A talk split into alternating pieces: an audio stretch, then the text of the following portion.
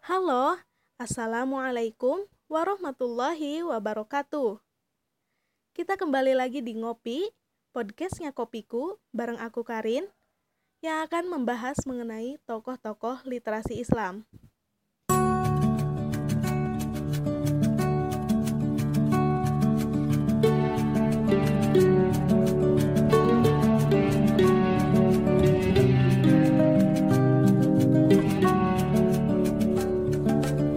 Sebelum masuk ke tokoh-tokoh, kita harus tahu dulu nih definisi literasi sama literasi Islam itu apa sih? Nah, literasi ini adalah kemampuan individu untuk membaca, menulis, berbicara, menghitung dan memecahkan masalah pada tingkat keahlian yang diperlukan dalam pekerjaan, keluarga, dan masyarakat. Jadi literasi ini tidak hanya membaca dan menulis aja ya teman-teman, Nah, sedangkan literasi Islam yaitu berarti mempelajari ilmu pengetahuan yang sudah diturunkan oleh Allah kepada para nabi dan rasul, lalu kepada para sahabat, orang-orang beriman, sehingga sampai kepada kita selaku umat Islam juga. Jadi mempelajari literasi Islam ini bukan hanya membuka buku sejarah, tapi literasi Islam adalah bagian dari pola pikir, pandangan hidup, dan identitas kaum muslimin.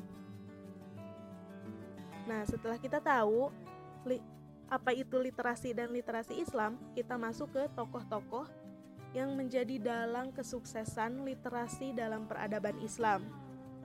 Nah, yang pertama ini tentu tentu aja ada Zaid bin Sabit. Jika bahasa sekarangnya gaulnya nih, Zaid bin Sabit ini merupakan sekretaris Rasulullah Shallallahu Alaihi Wasallam Kenapa sih disebut sekretaris? Karena ia itu dikenal atas kontribusinya menuliskan ayat-ayat Al-Quran pada zaman Rasulullah. Selain itu juga ada Hafsah binti Sirin, juga dikenal memegang otoritas utama dalam dunia literasi Islam.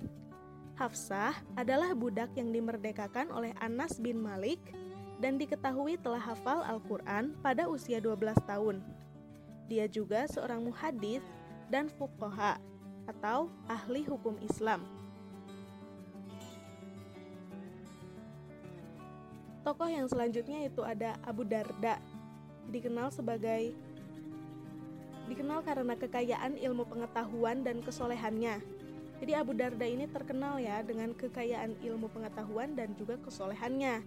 Karena semangatnya terhadap agama Islam, ia bertekad merawat gadis yatim piatu yang kemudian dikenal sebagai Um Ad-Darda. Um Ad-Darda ini menemani Abu Darda belajar berbagai bidang pengetahuan dan ibadah, menyerap pengetahuan para ulama saat masih remaja. Literasi Islam juga berkembang pada saat zaman keemasan Baghdad pada masa kekhalifahan Harun ar-Rashid. Di masa itu, gerakan intelektualah yang mempengaruhinya. Gerakan intelektual itu ditandai oleh proyek penerjemahan karya-karya bahasa Persia, Sanskerta, Suriah, dan Yunani ke dalam bahasa Arab. Dimulai dengan karya mereka sendiri tentang ilmu pengetahuan, filsafat, bahkan sastra.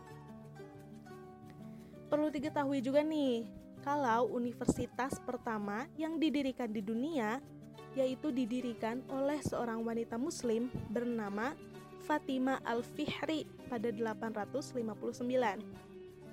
Sekolah tersebut menjadi salah satu pusat spiritual dan pendidikan terkemuka dalam sejarah dunia muslim. Namanya Universitas Al-Qarawiyyin atau Al-Qarawiyyin di Fez, Maroko. Lembaga ini diakui oleh Guinness Book of Record dan UNESCO. Al-Qarawiyyin masuk ke sistem Universitas Modern Maroko pada tahun 1963 dengan menawarkan program studi di luar studi Islam. Nah, itu dia tadi mengenai tokoh-tokoh yang menjadi yang memegang ya yang memegang peran penting dalam peradaban literasi dalam Islam sendiri. Mungkin kita juga bisa seperti mereka dengan cara berbanyak membaca, menulis, dan juga mengikuti kajian-kajian atau dengan mendengarkan podcast dari Kopiku untuk sekadar menambah sedikit-sedikit ilmu. Mungkin kita akan ketemu lagi di podcast-podcast berikutnya yang akan rilis seminggu sekali dengan ilmu-ilmu dan info-info yang lebih menarik tentunya. Sekian mengenai tokoh-tokoh literasi Islam dari aku.